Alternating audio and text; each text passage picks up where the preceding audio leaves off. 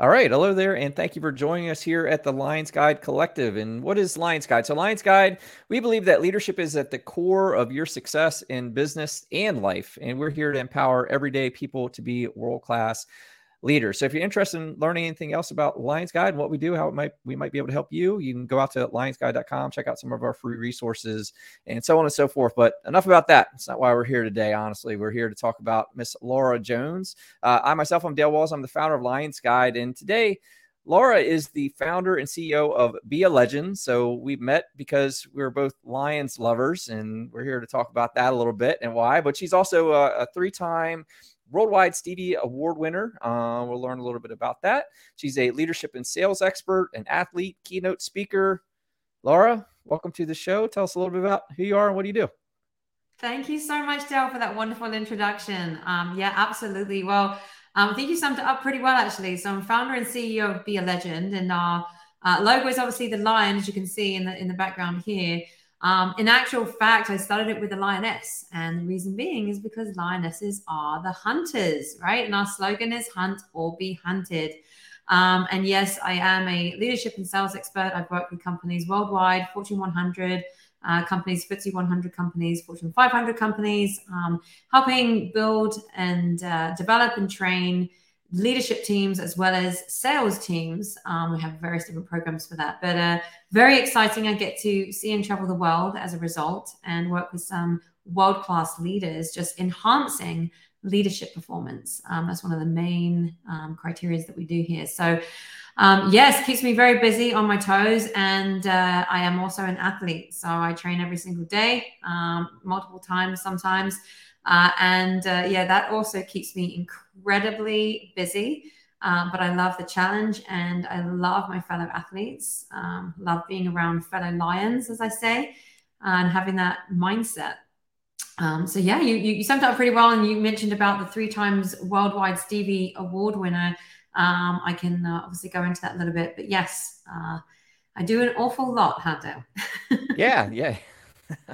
Uh, yeah, because this has been a long time coming. You're you're like so busy. You're a worldwide traveler and collecting all your awards, and uh, you're you're fighting a good fight and trying to save the world through better leadership, which I which I love. And yeah, but tell us where where did it all start? Like, let's take take it back to the beginning. Who who is Laura Jones? Where did she come from? You know, why is she here?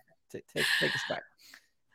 Gosh, where did I come from? Who knows? An alien world. Um, so yeah, basically, I, I, came to the states seven years ago, nearly seven years ago, actually, um, and came with only a laptop and my brain, and decided to make a major change in my life. I had prior to that, just to give uh, the audience a bit of a background here. Prior to that, um, I did a I have a bachelor's and master's degree in psychology, and I'm also trained as a neuroscience coach, um, and I have helped build businesses ever since, uh, actually, even before college, uh, during college. And then after college, I joined a fantastic organization that were pretty small, you know, in, in the beginning and uh, helped grow them from around, if we're talking dollar wise, from around five to $50 million.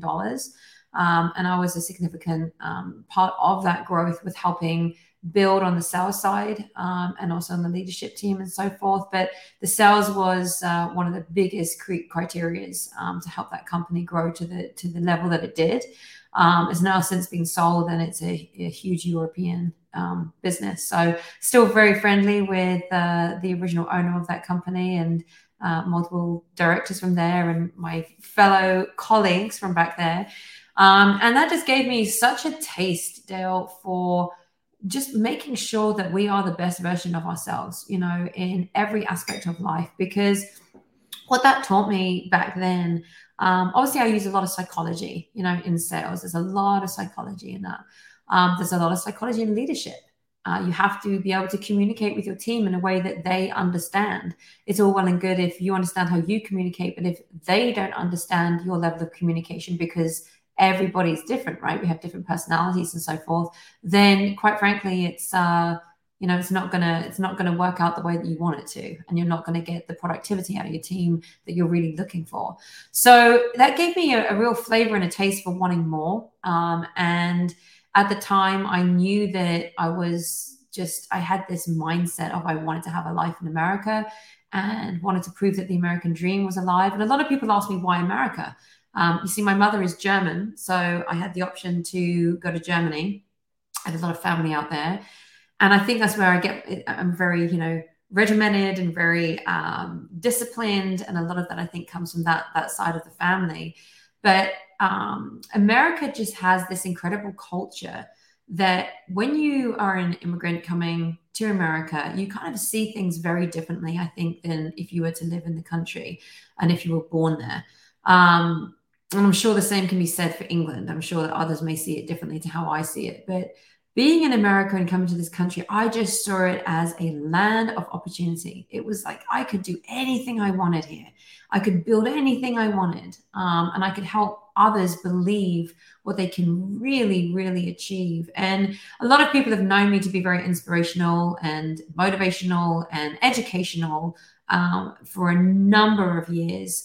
And I just thought I want to bring that skill set to America. I actually also wanted some better weather. I'll be honest. Um, I needed to I needed to know what the sun looked like, and I was like, "What is that orange thing in the sky?" You know. It's so, like, oh, Laura, real quick before we miss this point, so explain to me because I am that American born here and maybe don't see the perspective of I can be anything because we we grew up being preached that to really, you know. Um, how is that different than where you come from? Like, so you I, obviously you grew up in the UK. I imagine. Like, what what what is not there that you see that here? Like, what's the difference? A few things. Uh, number one, the culture and the mindset of in England, I just feel like it's very much nine to five. You know, you you, you get up, you show up, you work, you come home, you make dinner, you go to bed and it's the same routine every single day, every day, every day, every day. And you might think, well, is that really different from America? Yeah, it is. Um, over there in England, I just feel that a lot of people may feel like, well, I should I should be handed this or I should be given this, rather than having that grit attitude of if I want something, I'm really going to work for it. Mm. You know, I have never been one of those that has just said, oh, I should, you know, I should be privileged to be able to just be given this. I, I, I want to be, you know, just handed this. Um, I didn't like the fact that if you're 16 over in England, I don't know whether they've changed it now, but certainly when I was growing up, when you were 16 years old, if you um, ended up pregnant, the government just gave you a house. You know, it's things like that. They just like a, they, a house. A house. Yes, a house. Yes, I did say that correctly. A house. I know it's shocking so it's it's just that mindset you know I, I, just i needed to be around others that just had that go-getter attitude um, just had that zest for life and just wanted to just get up and do great things every single day and i always had like this sense of urgency behind it because you just never know you know when when when your time's up and so it's always let's just get this done let's achieve the best let's really help build others up i just i just had this such a passion, you know, for life um, and still do. And I just want to instill that in others. So that was, you know, one of the areas. And then the other is the fact that it's the vulnerability side. Like you're taught in that culture to be, you know, if something happens, um, whether it's good or bad, really, you kind of learn or taught to kind of be quiet about it. And it's kind of hush hush, you know, you don't really show your emotions. Um, and you don't show that vulnerability piece. And I've actually discovered, you know, through showing vulnerability, it just helps enhance others' performance on a much greater level. And we can go into that in a little bit, a little bit later. But um, so really for me, it's more of I, didn't like that culture of you have to be quiet um, and not speak out. Um, I'm quite an outspoken person, you know, I'll, I'll say what's on my mind, but in a respectful way. Um, but also, like I said earlier, just having that, I don't like the mindset over there as much as what I do in America. I just feel like people really do, if they really want to make something of themselves, they're going to go out there and they're just going to do it. And I'm not saying there's people out there over in England that don't do that. And I know there are, but they're very, very, very few and far between. And I feel like there's a lot more of those types of people out here in the States. So what was there when did you kind of discover that you wanted to kind of get out of that mix? Like when was it when you were growing up or was it when it, when you got exp- like were you were you city, were you country? Like and where did you discover like hey, I want to be bigger and more than what's here? So I was actually both. Uh, I grew up in a small town, a small town, um, but from a very young age, I knew I wanted to be in America. And how I knew that is my father was actually a CEO of a telecoms company back in the 90s. And it was during the dot com period. Um, and he helped um, grow in a business and a company that were the first organization to um, sell voice over IP commercially. And so he was a very busy guy, you know, back and forth to the States an awful lot. There'd be, um, you know, a lot of business associates that would fly over from America. Sometimes they'd stay with us. Sometimes, you know, I'd just come to the office and I'd meet them because I always had an interest, you know, what my father did um, in, in the business world. And I just became engrossed really in that American culture and that American lifestyle. And I really fell in love with it quite frankly. Um, I love how you guys speak. I love the accent. I love the go getter attitude. Um, and I just found it fascinating. I found it fun. You know, I just found a lot of Americans fun. And so I thought, oh, I want that. You know, I want that. So just from a very young age, I've always had this mentality that I'm going to have my own business and I'm going to be in America. And in fact, there's there's some video footage somewhere of me from when I was about four or five years old. And my parents turned around to me and said, Laura, what do you want to be when you grow up? And instead of saying what most kids would say, you know, which is, um, I don't know, doctor or nurse or something like that, I turned around and I said, managing director. And managing director in the UK is the same as a CEO in America. And so it's just funny that, you know, I said that. And then all these years later, here I am, you know, I'm the CEO and I made that dream happen. And I just never let go of it. I just remained very strong um, with that. And, um, you know, as, as, time went on, you know, I, I, I had different situations in my life over in England that uh, kind of catapulted certain events to, to change paths. Um, and so didn't I didn't end up in America as soon as I had anticipated, owing to some other um, circumstances within my life that that, that changed and um, but i didn't i just i didn't let that stop me. You know i didn't let that stop me. I said i will end up in america and i will have my own business and i will prove this american dream is alive. And i will prove all the people that thought you could never do it or even if they did think that they, they thought it was just a dream i wanted to prove everybody wrong and say listen you can do anything you want to do if you put your mind to it and what i guess how long ago has that been? How long have you been here seven years. So May of 2016 is when I actually officially moved over. Um, and that decision, th- there was a few reasons why actually. It wasn't just like one particular decision um, at that time. There was a few different reasons as to why I did that. Um, but I just knew it was time. You know, I wasn't married at that point. I didn't have any children. I was actually divorced. I was married prior to an American so I, I'm, I'm, I'm married now to an American. I was married prior to an American. So, uh, you know, Americans have just, again, just been around that culture and then military as well. So my husband's a Marine. My ex-husband was Air Force. And so um, I, I just became engrossed in that American military um, mindset. And when um, that relationship and that marriage uh, ended, I couldn't let go of the fact that I still wanted to be in America. And so, you know, that I stayed in England for a few years after that. But I, but if I'm completely honest, you know, I found it quite a hard transition coming out of like the military world into civilian life in a foreign culture to me as in England. And you might think, but didn't I grow up there? But when you're so used to that American culture for so many years and then trying to shift and change, there is quite a big difference. And so I just never let go of that wanting to be in America. And I knew it would take me a few years to figure things out and how I was going to do that. Um, but eventually I did. And then just an opportunity arose where I felt, well, it's now or never, you know. And at that point, like I said, I, I, I wasn't married and I didn't have any children. And so it was just me. And I thought if I didn't do it then, it wasn't, you know, it, it could possibly not happen. So um, decided to make the leap then and there. And here I am. so you mentioned you've mentioned grit a few times. It, like So one one the time matters, right? Because you know some people could have been thinking like, oh, well, you've been here 25 years, and you know, so you, you've had all this time, but you have not had that much time. And I'll remind everyone, like, you showed up with your laptop, and that was it, mm-hmm. you know. And here you are, seven years later, married, got this business with a team, and you're world traveler, you know, giving your lectures and all that stuff. So, I mean, so I just wanted to one slow everyone down and just honor that, right? Like this wasn't you know, it is a ton of hard work. It is a ton of grit, and, and it wasn't a 20 year, you know, path. What do you think? Like, what changed? Like, what what's as far as the grit aspect of it? What was it? Like, what what did you have to do to to kind of get to where you wanted to be? So you landed boots on the ground in America. You're here now. Like, what'd you have to be to kind of earn your dream, so to speak? Three words: never give up. Hmm. Simple as that just never, never, never give up.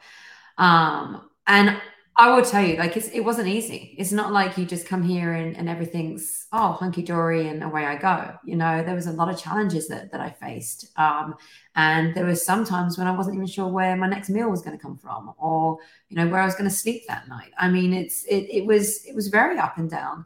Um, but it, I just never gave up. And I do remember at one point, my family back in England said, you know, just come home, Laura, just come back to England. You know, they could see that, um, you know, it was very challenging with what I'd decided to take on. And I said, no. I said, no, what message does that send? If I gave up and just went went back, I said, I'm I'm I'm not going back. You know, I'm I'm staying here. I'm going to prove that this is absolutely doable. And it's funny. I don't know if you've ever come across or seen the show Undercover Billionaire. But I have you if you come across that one or two? I've heard of it. I think I've seen an episode yeah. or two. Yeah.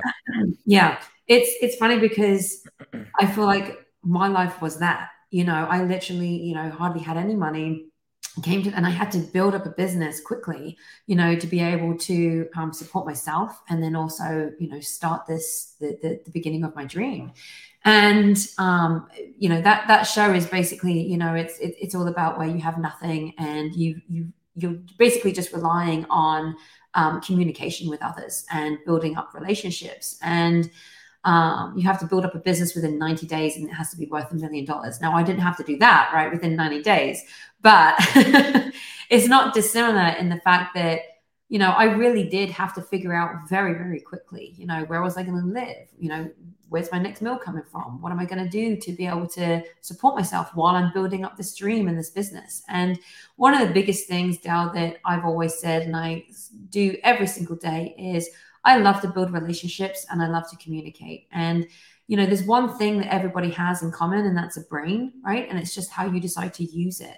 And the other thing um, that you know many of us have, not all of us have, because you know some of us might lose it over time and i've known others that, that cannot speak now but you have a voice right but you can you can choose to use that voice in a way that, that you want and so for me the biggest thing was i just believed in myself um, I, I i do have that grit mindset of i'm just i'm not giving up um, i'm going to continue on i'm going to prove to others that this is absolutely doable and um, i will continue doing it even if i was homeless because I mean, you've heard all, all, of these success stories of people. What you don't see is the failures, right? You don't see the parts where we do fall down, but it's what we do with it to get back up and continue on.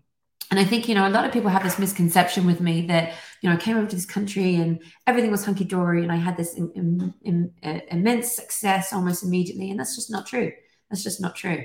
You know, there was a, a, you know, for every success, there were probably 10 failures behind it you know and it's it's basically what i did with that and i and how i shaped um you know those failures to help me learn help me grow and overcome and that's honestly i mean I, I, I teach and talk a lot about that you know i give a lot of workshops around um you know adversity and accountability as well and i mean lots of different areas in leadership but it is so critical that others truly do understand that look success isn't something that just happens overnight. You know, it takes, and you've probably heard the saying, um, you know, if you give me six hours to chop down a tree, I'm going to spend the first four sharpening the axe. Mm-hmm. It's absolutely true. You have to prepare, prepare, prepare. You know, it's, and even when you prepare, sometimes things can go wrong.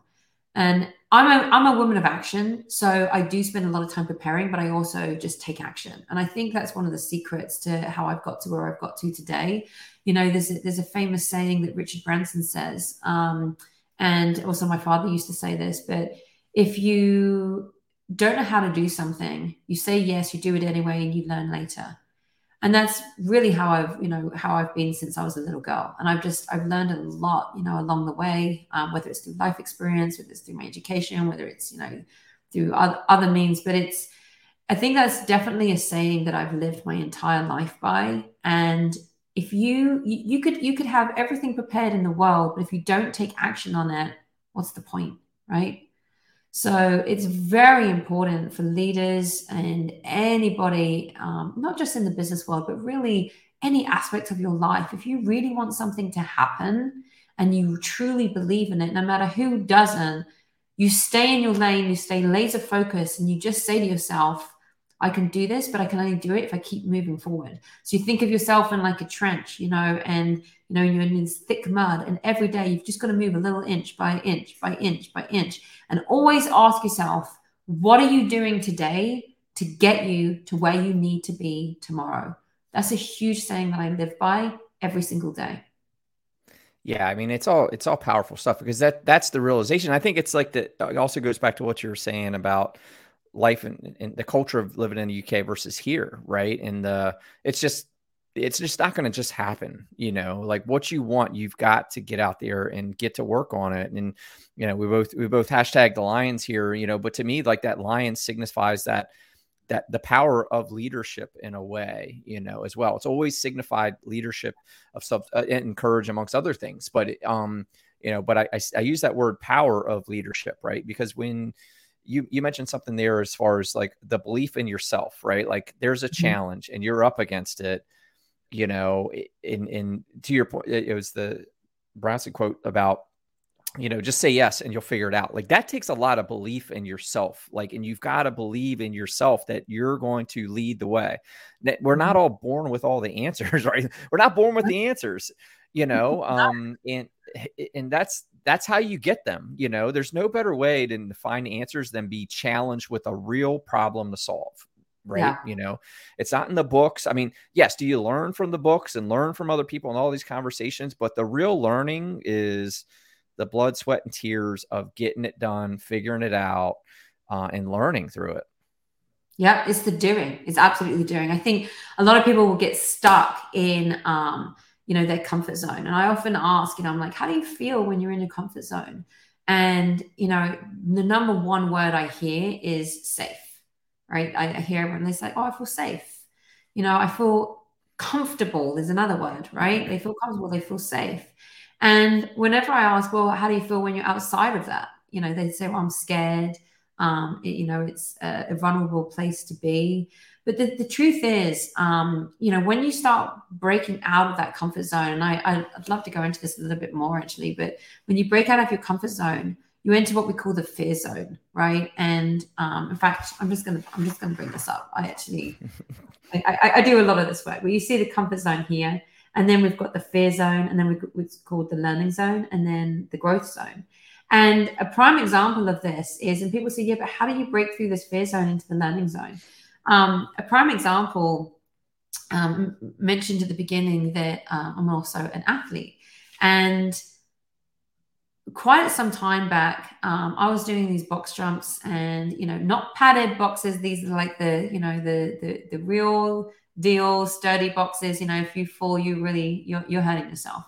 And I was doing 24 inch box jumps and I landed funny and completely damaged my shin um, pretty much crushed it. It was it was really really bad for a long time, for about two or three months afterwards. Um, you know, I had a lump on it. It was it was horrific. Um, the pain was significant, and uh, I honestly thought, oh my gosh, I've put myself out for a long time. Anyway, the time came many months later where it was time, you know, to start doing the 24 inch box jumps again. I mean, obviously, I was training in between that, but um, I'd been doing the 20 inch box jumps, no problem. And my team just said, you know, we've, we've got to do the 24 inch box jumps today.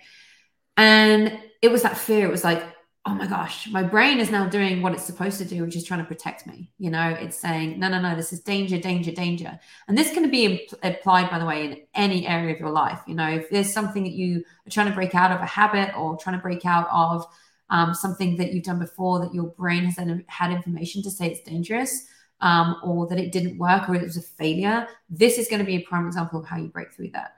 So my brain was doing what it said, you know, what, what it's supposed to do. And it was telling me, no, Laura, you're not doing 24 inch box jumps because you're not going to damage your shin again. Um, and I had to say to my brain, no, no, I have to do this. So how are we going to connect the unconnected, right? It's the neurons, right? We've got to, we, you know, we talk about neuroplasticity and trying to change the brain and train the brain. Well this is a this is a prime example. So i was t- taking a look at that 24 inch box jump and i started visualizing myself jumping on it. And i knew i could do it. I knew i had the clearance. I probably had the clearance to actually jump a 30 inch box jump. But my brain was telling me no. And so i had to allow my brain to understand that it was going to be okay. Now i couldn't just go from a 20 inch to a 24 inch. So what I did while I was in this fear zone is I just I picked up a plate um, and and you know a weight and put it on top of the box. So it just raised it just by like an inch. So it wasn't enough for my brain to say, "Oh, that's danger," but it was enough to just be past that comfort zone of the 20 inches, right? And I'm jumping onto a plate on top of a box, which might not be the most steadiest thing, right? so um, that was a real test. So there I go, you know, jump on that. Now I'm at 21 inches. I'm like, okay, my brain is like, okay, we can do this. We can do this. So now I add another plate and then another plate until I get you know, 23 inches. And then it's like, oh, this is fine. Then I take all the plates off and I look at the 24 inch box. And it was funny as I took all the plates off, my brain froze again. It was like, oh, this is the 24 inch box jump. So what I did then was I just visualized that it was flipped over on the other side with the plates back on it. And I just kept seeing that. I jumped, got onto the 24 inch box, and that was it. My brain was then like, oh, you can do this. Did it again. And then I got off, did it again, got off, did it again. Did it like 10, 12 times, just so my brain started to understand that this is okay. This is not dangerous. Um, but the key is, you know, you have to keep doing it. I couldn't just do it that one day. You know, I had to go back the next day and just add that into my training at the end of the training session and just keep doing it and doing it. And then what happened is, I'm just going to bring this up again. What happened is, you know, I got past the fear zone into the learning zone. My brain was then like, oh, okay, I'm learning. I'm learning that, um, you know, th- this is not dangerous anymore and it's okay, you know, and I've, I've understood now how I can do this. And that's when we start ending up in the growth zone. And so when I talk to people about coming from your comfort zone all the way out here, that is a massive leap and that's very scary for them. So that's why I like to do it in stages with them and say, okay, we're going to talk about your fear zone and how we're going to break through that. And then we get into the learning zone.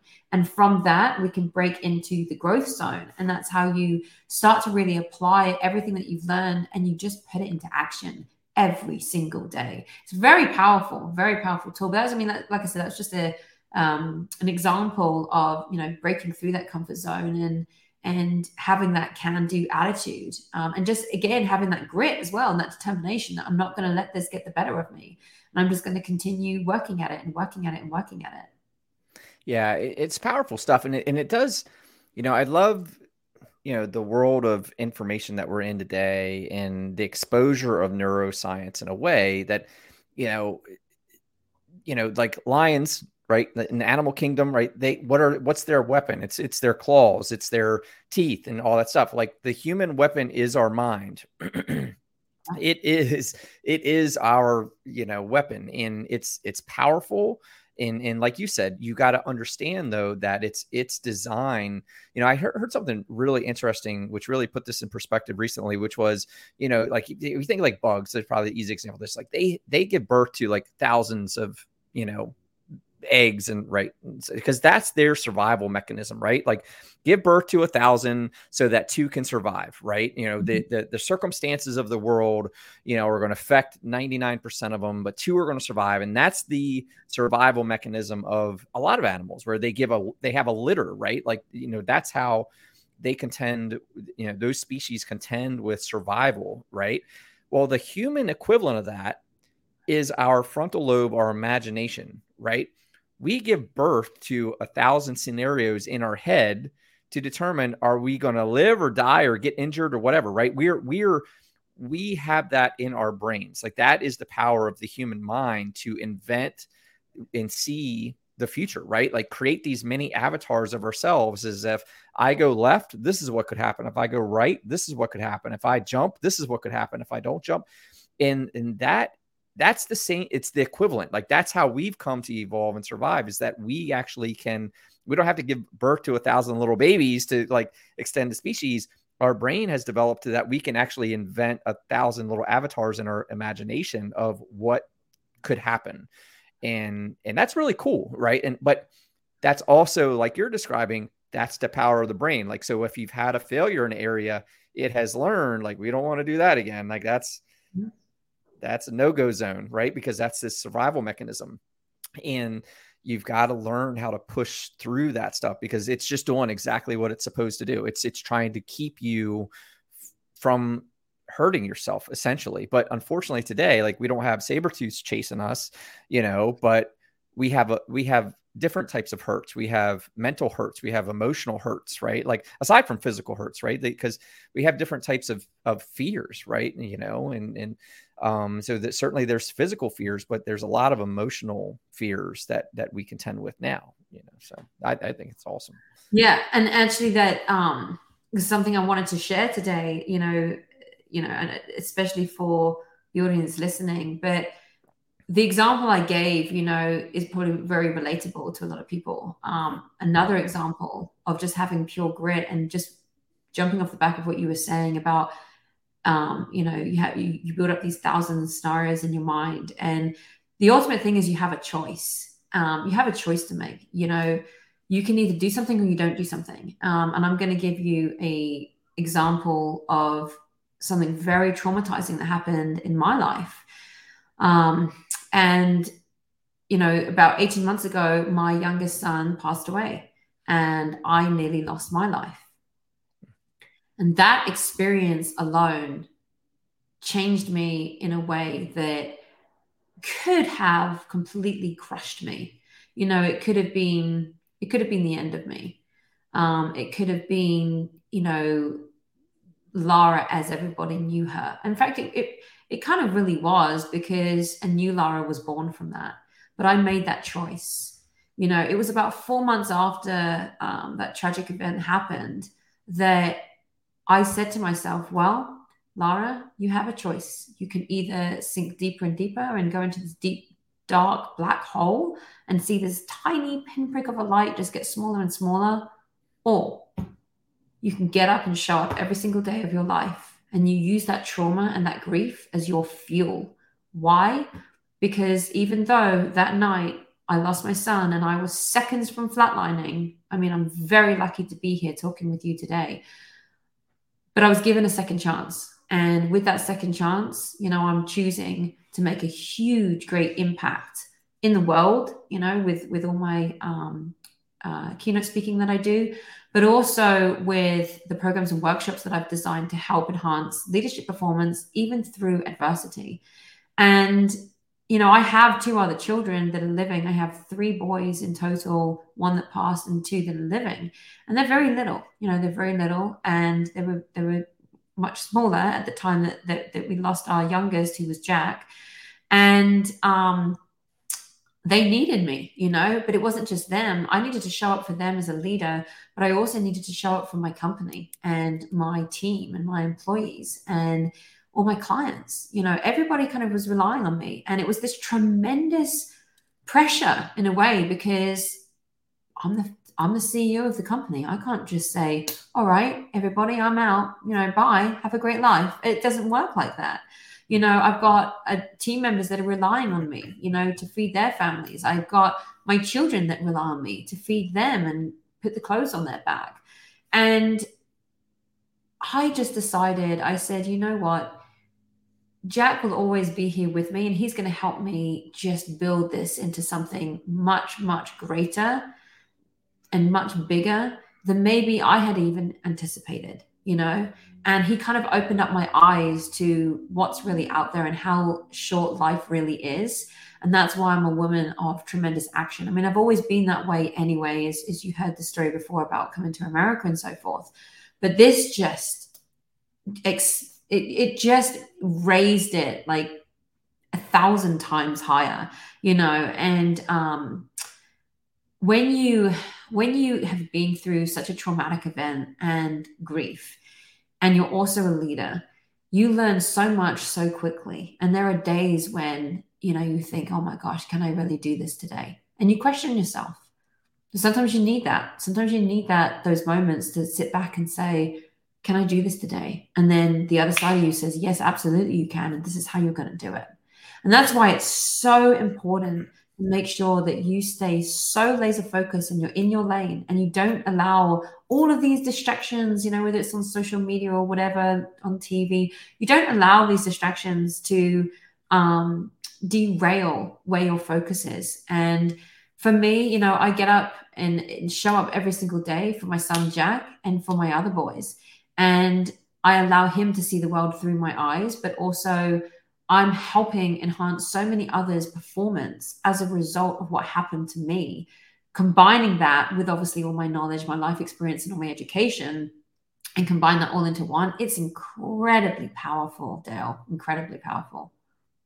Yeah, and, and you know, one you know, sorry for your loss. I mean, I, have I've heard your story before, and I, I think when you and I first met, we ended up, I think we talked for longer than we are talking today. We talked for a couple hours, kind of going through your story and all that. And you know that's when the empath in me starts going like you know that's the other thing about our brain like I, you know like if you're empath of sorts like i like you feel that man and, and so certainly so sorry for your loss but and but i admire like your ability to to face it and i guess like just to, mm-hmm. to, to go into it like because that's you know that's such a traumatic event like the the the mother's loss of their child you know you almost lost your own life like and you know again figuratively there's so much trauma out there that people go through like such major loss but they can't recover like what you know what would you tell someone? Like what do you what do you tell people like how to break free of because it's it's like chains like you're you are chained down you know through this mm. stuff like what having gone through something like that like what is your advice to someone who's going through it or they haven't broke the chains like what what what could they do you have to take it hour by hour. Sometimes you take it minute by minute, but you take it hour by hour. People often say, we take it day by day. No, you break it down. You break it down. It's too much. It's too much. It's too overwhelming. Um, I remember right, you know, right afterwards, it was a win if I, you know, if I when I wake woke up and I was breathing, that's a win to me. You know, um, I was able to to live another day. Um, that's a huge win. It was a win to get up and go shower. It was a win to actually change that day. You know, it was a win to walk out of the um, area that I was in. You know, actually, a lot of people don't know this, but um, I, for four months, I actually slept um, on the couch because I couldn't bring myself to be upstairs where everything happened. Um, it was too traumatizing. It was terrifying. And honestly, it's just you, you take it hour by hour and then you slowly build up to half a day by half a day.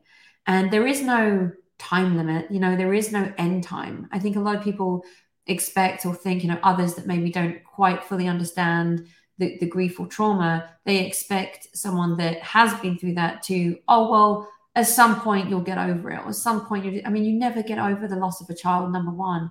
But even if it's not a child you've lost, maybe it's a family member, or maybe something else traumatic in your life has happened, you don't ever get over things. You learn to work through it and that there's a big difference a big big difference and so um, something that I that I do help a lot of others with because I do a lot of community work, um, help a lot of other parents that have lost children. I also do a lot of work with veterans um, that have been through trauma, um, and also help you know veterans that have tra- transitioning out of military um, into starting their own businesses. And the biggest thing I always say um, when any challenge you face in your life, when you've been through some type of adversity, is um, give yourself grace and don't expect there to be an end zone or like an end time. And the best way to describe it is that grief and trauma, when it's in your life, it, it kind of acts like the ocean. You know, there's going to be rough seas one day, and then another day it could be calmer seas. but the waves are always going to be there. You're always like rocking side to side. It's never just this plain, smooth sailing. You're on this path and, and you're never affected. You're always kind of swaying. And sometimes it's bigger sways and sometimes it's smaller sways. And um, you just have to make sure that as you're on this journey, that you do seek out guidance, whether that's from, you know, whether it's a therapist, whether it's a coach, whether it's a mentor, um, could be a family member, could be a friend, could be anybody that you feel um, that you trust enough to be able to disclose how you're really feeling. But my biggest thing is talk and communicate and tell someone else how you're feeling because they may also be able, if they can't themselves, they may be able to connect you with someone that can, but they will be able to give you the tools and strategies to help you cope through those rough seas because when those rough seas come and they will come you know, it can be debilitating. And so that's why, as part of the work that I do, I love to help give tools to leaders in particular to help them, you know, through any type of adversity, but also, like I said, you can apply it to enhancing your performance. But you've got to be equipped with that. So you know that when those waves come, you face it head on and you're not afraid. It's, it's going back to that comfort zone and fear zone, right? You're breaking through that fear zone and your brain is going to then start learning because otherwise, your brain is always going to tell you, no, you can't do this because this happened. And until you give your brain new information and you teach it that it's okay, you know, to feel this way or it's okay to break past this, it's not going to change. So just taking it, like I said, hour by hour, half a day by half a day, um, and don't necessarily plan, you know, far off into the future. It's just, it's be present, be now, you know, live in the here and now. You can't change what's happened. So you've got to ask yourself, how I'm acting about what happened, is it serving me? Right? Is it serving me? And I'll go back to that example right after, you know, I lost Jack nearly my life. And it was very difficult. I was, you know, having to step into the shoes of being CEO of the company and still, you know, carrying on with my meetings and so forth. And at the time, I was nervous to share what had happened. I was nervous to be vulnerable in that sense. Um, I think we live with this fear of if we if we're facing um, a, a, huge trauma in our lives that if we start speaking out and telling someone, they're going to think that we can't cope, you know. And honestly, it's quite the opposite. When they realize what you have been through and what you're doing, it, the support becomes immense. But if you don't communicate and talk to people and tell them what's going on, they can't help you. Um, and so, like I said, it's just finding those trusted advisors, um, and you'll be amazed at the feedback and response that you'll actually get when you start to open up. Um, even as a leader, uh, you know, I actually started opening up. It was quite a few months later, I started opening up to other leaders, you know, in the industry, but also, you know, there were clients and told them what was, you know, what had happened. And they were in utter shock because you'd never have thought it because I had, you know, stepped into the shoes of the CEO and kind of had to put a facade on as to there's nothing bad that's going on in my life. But the truth is, everybody faces trauma at some point in their life, no matter how big or small. Everyone's got something going on you know, in their life. And I think if we're much more open to it, to understanding what we're all kind of facing and going through, we're able to support in a much bigger way and we can do greater things together as a result. Um, and, you know, I'm just, I'm a huge believer in, you know, that vulnerability piece and talking it through. And maybe, you know, you do get some coaching and you have some of that guidance that will help lift you up and get you to see things in a clearer way that maybe you can't because of the fog, you know? Yeah, no, and that's key. And finding the right people, the people that see your potential. And you know, the way I like to put this, because I heard I didn't invent this, but I loved it when I heard it, which was like finding people that partner with your potential, right? The ones that don't coddle your current state but help you yeah you said it right see through the fog right? Not not help you stay there but actually help you navigate out of it you know the ones that side with your potential that your potential is not there. Uh, maybe you don't know that but but but we all do right? Like the right the right trusted advisors as you put it right? Like those are the right ones. Um and i love something you mentioned here earlier because i think like in, in and i love one, you got to acknowledge the laser focus, like cut out all the noise. And, you know, and, and, and I'd say like also like growth and leadership you know, there's there's a lot of like grandiose like stuff out there and and i love something that you pointed out that i think is applicable everywhere is whether you're trying to grow or you're trying to get out a, a pit of despair you know is the micro goals right you you know you don't need to go from i feel like a two out of ten but you need to snap your fingers and be a 10 out of 10 right? It, it's it's mm-hmm. not going to happen and there's a lot of like you can get on youtube and watch all this inspirational stuff and it's just like snap out of it. Like look man it's it's not a snap out of it especially trauma eh, you know especially you know but it's I, like i loved what you were pointing at like look man i wasn't like just go back flip the switch and 100% back in the saddle. I had to like work my way up from this to that and go from a two to a three like that's a win like so i heard you say like you know you just had wins not big wins just a, a bunch of little wins to get you where you want to go i thought that was awesome yeah. Well, the, the biggest, the, the biggest um, thing that really helped me is, you know, I, I, I had a goal. You know, I said to myself, okay, well, I had a choice too, right? I said, okay, th- these are the two paths I can take. I can either go down this path or I can go down this path. Which one do I want to go down? I wanted to go down this path, you know, the one that where I was, you know, going to be a much better version of who I was and wanted to really impact and do a heck of a lot out there, um, not just in the business world, but outside of that.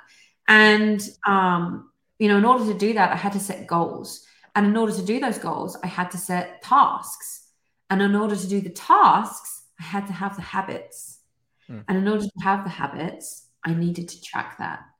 So I kind of work backwards. You know, I say, okay, what's what's the end goal? What's the end target of where I want to be? And then you just you just work backwards from there. And so really it starts with, you know, how I said, you know, you take it hour by hour, half a day by half a day. But this can be applied, you know, in leadership generally but you start to track your habits and you say okay what are the what are the good habits of successful people what are the good habits of um, what i need to be able to complete these tasks which are then going to if i complete these tasks it's going to reach my goals right? Um, and when i reach those goals i'm then able to step up a level and i can then continue and i just repeat the process. And so you know i've studied a lot of successful people you know over the years. And um, one of the biggest things is, you know, they just, th- their network is pretty vast, but um, they just never give up and they're always on the move and they're always, they just keep going, you know, but they learn. Like if they have failures, they learn from it. They don't stop and try and analyze and say, oh, woe is me. They just say, okay, that was, that didn't work. What can I do differently next time? I mean, it's, it's, it's really as simple as that. Um, I think a lot of the time, because I come across this a heck of a lot in companies. They'll say, well, Lara, especially in sales. So this this comes up all the time in sales. Like, oh, but you know, Lara, I feel like we need to have all the tools set out properly. You know, we need to make sure we've got like, for example, a, a website done, or we need to make sure that we've got our one pages, or we need to make sure we've got all these fancy tools to be able to go out there and sell. And I'm, I'm like, why? Why do you think that? You know, that's really, I see that as you're hiding behind that. I'm like, you just got to get out there and just do it. You just got to take action. I mean, people will buy from you if they like you, right? People buy from people. And so if they see your value of what you can bring to the table, you don't need all this other fancy stuff to be able to showcase what you do. Um, they're not buying that, they're buying you, you know? And so again, it's the same with you apply in sales, leadership, or in life generally.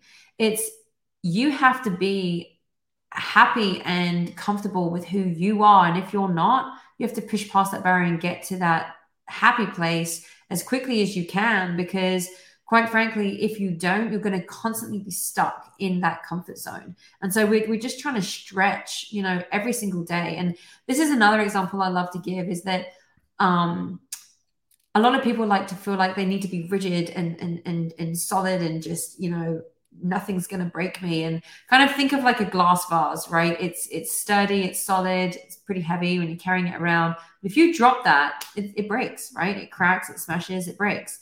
Well i like to think of myself more as an elastic band. And you know you stretch that elastic band it, it will come back a little bit but it won't come back to the the same shape that it was originally. And that's a classic example of this you know you start you start here with the elastic band and you stretch it a little bit you know you might stretch it all the way out and then it will come back and it might come back to here and then you do it again and again And so that for me is is um, a great way to kind of visualize when you are trying to break through some type of a barrier. You know, again, whether it's in leadership, sales, you know, with your team, whether you're trying to communicate, whether it's in your life, whether it's at home, whether it's with your friends, with your family. Um, it's just a, a great way to think of yourself as that elastic band versus being this rigid, solid glass vase, which quite frankly, we like to think we have this body armor on, but take that body armor off, just be yourself, be vulnerable, be in the moment, be present, and be real, you know, be real with people. And when you start doing that, your team alone, and when I say team, it could be in the business setting, it could be at home with your family, they're going to notice a change and they're going to say, wow, like if they're doing that, that's okay. Then I can start to open up and I can, you know, and once you start to get to know and learn more and more about the people that are around you, whether that's your team or others that you choose to be around, when you start to learn more and more about them, um, you'll start to piece together pretty quickly all the pieces that you need to be able to become successful. And even if you are successful, if you want to try and get to that next level and you're like, I want to enhance my performance, because again, that's I typically work with a lot of leaders that are trying to you know get to that next level or have better communication among their team, or just teach the leaders, you know, um, fundamental principles that quite frankly a lot of leaders might skip for whatever reason, you know, whether that's accountability, whether that's grit, whether that's emotional intelligence, whether that's communication, you know, and so um, one of the just the, the, the biggest things that I'm that I always say is come back to the basics and strip everything else away and look at the foundation and just it's all about the fundamentals and seeing yourself like I said as that elastic band that you can stretch when you want and on the days that you don't feel like it, it might bounce back a little bit but that's okay. You know you stretch it the next day and the next day and the next day um, and that's how you grow and that's how you learn and that's when you start doing that and you apply all of those new tools and strategies that you're learning, my gosh, you'll see a complete and utter shift. So it's huge. And I mean, and you mentioned like the part of, I, I feel like it's one of the, there's a lot to leadership, right? There, a leadership, you can't put a pin on the one thing, the three things. Like it's a lot of things, and you rattled yeah. off a few. And and I think you you hit on something I feel is like one of the most important things, which is how you show up, like the example that you set. And you know what I tell people is, look, that switch is always on. Like how you show up is always influencing your team or the people around you. And you know, I always like to remind people like your team is not just in the office. Your team is your family, it's your spouse, it's your friends. Like that you're you're always influencing people and yeah. and that's just leadership. Like you're you're leading when how you show up. Now you're either doing one of two things. You're either enabling people or you're giving them permission. And you're like well what do you mean? I'll tell yes. you so you're showing up like in your case your example here you're talking about being vulnerable you're showing up mm-hmm. being vulnerable and being perfectly human which by the way people appreciate that you're a human too and you don't act like you're more than them because now you're starting to play this this power game the superiority game um, but if if you show up as a perfectly human just like they are and you just have different accountabilities and responsibilities to the team you know so as a leader you've got certain accountabilities and other members of the team have different accountabilities and responsibilities but you're all put your pants one leg at a time you know you're you're all perfectly human. But you, how you show up in your growth mindset or being vulnerability or whatever like you're enabling them to do the same. Now if you show up what's the other side of that coin? If you show up you know cagey i'm perfect you know i do no wrong you know all those i'll say bad or toxic leadership traits, you're actually given permission for them to do the exact same thing, right? So, how you show up, you're either enabling people or you're giving them permission. You're either enabling them to grow too, or you're giving them permission to stay just the same or stay mediocre, just like you. So, you've got to know like how you show up matters and and how you show up like there's the, the, the what's the cliche rising tide lifts all boats this is it right how you show up will enable other people to because it's hard man. Like we don't want to fail. We don't want to why don't we grow? Or why do why do sales suck? Because we fear failure. Like we fear failure. Why are they putting yeah. up all the websites and the pages? Because it's one more thing between them and a rejection right? Exactly. they're afraid of that rejection. Man yeah. go you're going to get rejected. Go lean into it. And and and and when one person starts going, man, I got I got told no 10 times a day, but I got one yes. Yeah. Everyone else said, well, I got told no three times. I guess I got to, right? It's just, there you go. Mm-hmm. You're enabling them to do more. So, yeah, absolutely. Absolutely. And I think that's, you know, that's essential in any area of your life. But yeah, there's, there's the sales, I could talk to you for days about, you know, the, the sales side as well. Um, just because I've had so many people come to me and they're like, but Laura, how are you able to do what you do you know you you, you obviously i'm incredibly busy because I, I am running all different aspects of of our company. Um like you know we've got obviously you know different parts of our organization because um, we're obviously you know leadership and, and sales um, and also we have like a marketing branch of our company. So it's there's a lot that's going on right? And um, i'm having to to manage all different types of personalities not just from clients but also with team members. Um, and you know, I think the, the biggest, biggest thing that I do um, that I feel is very uh, successful within our company and why we have a company the size that it is today is purely through the communication, the communication styles and understanding. Like I take a lot of time to understand who I'm actually talking to, you know, whether it's a team member or a client. I want to learn more about them. I want to understand how they think. I want to understand how they make decisions because everything about who they are and as well outside of the workplace is going to affect who they are inside the workplace. And how they are inside the workplace can also affect how they are outside the workplace. And so the two kind of go hand in hand. It's not like you just walk into the office and, oh, you're a different person now. You know, it's, um, I mean, I'll, I'll relate back to my story. For a while, I felt like you know I had to be that different person because I I wasn't sure of the reaction of others.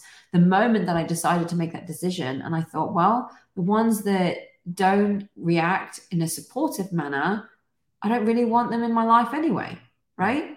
Because you want to surround yourself with those that are going to support.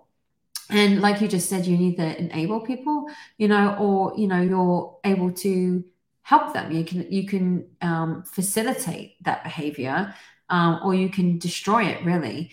Um, and so a lot of a lot of what I do, and again, I pull from all my psychology training, and obviously I'm heavily trained in CBT, which is cognitive behavioral therapy, and I help reframe cognitive distortions, you know, and that whole you said about fear of failure. And it's the failure versus the learning, which is the fixed mindset, you know, versus the growth mindset, and how to handle workplace stress in productive ways. I think when you start to master those types of skills and you can communicate with your team in a much more productive manner, in other way, in other words, you know, we, we practice active listening, boundary setting, um, you know, understanding body language and small gest- gestures, you know, practice mindful listening. Um, I know there'll probably be a few listening that understand about that, what I'm talking about, but you know, it's just just ensuring that you have the appropriate responses to certain situations, um, whether it's stressful situations at work, whether it's confusing situations, or whether it's really great situations. You know, how do you handle all those different types? And like I said, you know, we are human beings. We're not computers. We're not, you know, um, we're not technology you know you don't just press a button and there, there's an outcome you know you put an input and there's an outcome. It's we're complicated we're complicated beings. And we have emotions. We're not just purely logical you know we have emotions. So we've got both. And um you know it's does the logic run the emotions or do the emotions run the logic you know? So uh it's it's it's a very powerful tool when you can really start to tap into that and you unlock that, uh, not just within yourself, but within others and your team. And you start to combine that and you work together. My gosh, it's a game changer for businesses. I mean, I know because I've done it, right? And I've, I've, I've been there and done it. And I continue to do it with lots of organizations now who are actually my clients. But, um, it's it's just in, it's like you said at the beginning your mind is a powerful weapon and it absolutely is uh, and I think that it can be the um, success of you, or it can also be a downfall of you. And it's just how you manage that and the choices that you make is going to give you the outcome um, that you desire. And if you desire success, you will get there as long as you have the right training and the right tools and the right guidance and coaching to be able to do that, you know, through understanding the habits you need to do, and then making sure those habits take place, you know, whether you have an accountability partner or whatever that might be. Um, and then from those habits, are you completing the tasks? And from the tasks, are you achieving those goals? And then how many goals have I achieved? Okay, have I achieved my main objective? You know, and so on and so on and so on. So if you have a process in place, or in, in essence, you know, that is like a computer having a process, right? But then you tap into those emotions as well as the logical side, and you're able to manage that in a way that not only does your brain understand, but now others can understand because now you're learning how they communicate. So you're able to um, you're able to see how they see you, if that makes sense. Mm. And you can modify and adapt your behavior accordingly. It's just it's incredibly powerful. I, I love doing this stuff. And uh, we actually uh, we have this free assessment that we, we give people to, to allow themselves to see how others see them, not how you see yourself, but how others see you. And it's very powerful. Yeah, that's awesome. Well, um, I guess we'll we'll start wrapping this up because, like I said, we can sit here and go until midnight on this stuff, and, and, and maybe we should find time and do it again because you know there's a whole lot of other things to jump into in this area, especially around leadership and uh, you you hit on some stuff there, but I know if I touch on it, we're going to go for another hour. But uh, we'll find the time, and, and, I really appreciate you coming on. Um, as far as be a legend, if someone out there is interested in getting your help, uh, how would how would they find you? How would they reach out to you? What's the best way um, to get connected? The, um, the best way to to get in touch is actually to text the word legend. So L E G E N D. Just text the word legend to 33777. So I'll just say that number again, but it's 33777 and the word is legend. Um, easiest way to get in touch, you know, you just put your email in there, we we contact you and um, we can we can get in touch with you that way. So um, you can follow me on LinkedIn as well. I'm, I'm pretty big on that platform. But yeah, the easiest way to get in touch, as I said, just text the word legend to 33777. I love it. Well, hey, I appreciate you coming on. Powerful story, tons of sage advice there and uh, i love the fact that we got connected and we can chop it up like this. It's it's always uh, I, and i've learned a lot. I was taking notes as we went too so i'm sure people listening will get a lot out of it as well. So laura i appreciate you coming on and appreciate your vulnerability and sharing your story and it's definitely going to serve those who get to listen to it and who, who need to hear that message. So I, I thank you very much for coming on. Absolutely. Thank you so much Dale i just want to end with you know i always say this but if i can do it you can do it right I'm just about to head to Vegas, you know, for the big gala, you know, for the Stevie Awards. And who would have known, you know, that seven years ago, this young girl moving to America, you know, and now here I am about to receive worldwide Stevie Awards. It's just incredible. So if I can do it, anyone can, right? just keep doing it. Just keep doing it. That's it, right? Like, yes. You know, never so, give up. Never, never give, give up. up. I love it. All right, Laura. Thank you very much. I'll talk to you again real soon. Thanks, Dale. Lovely talking with you. Yep. Thanks for having me.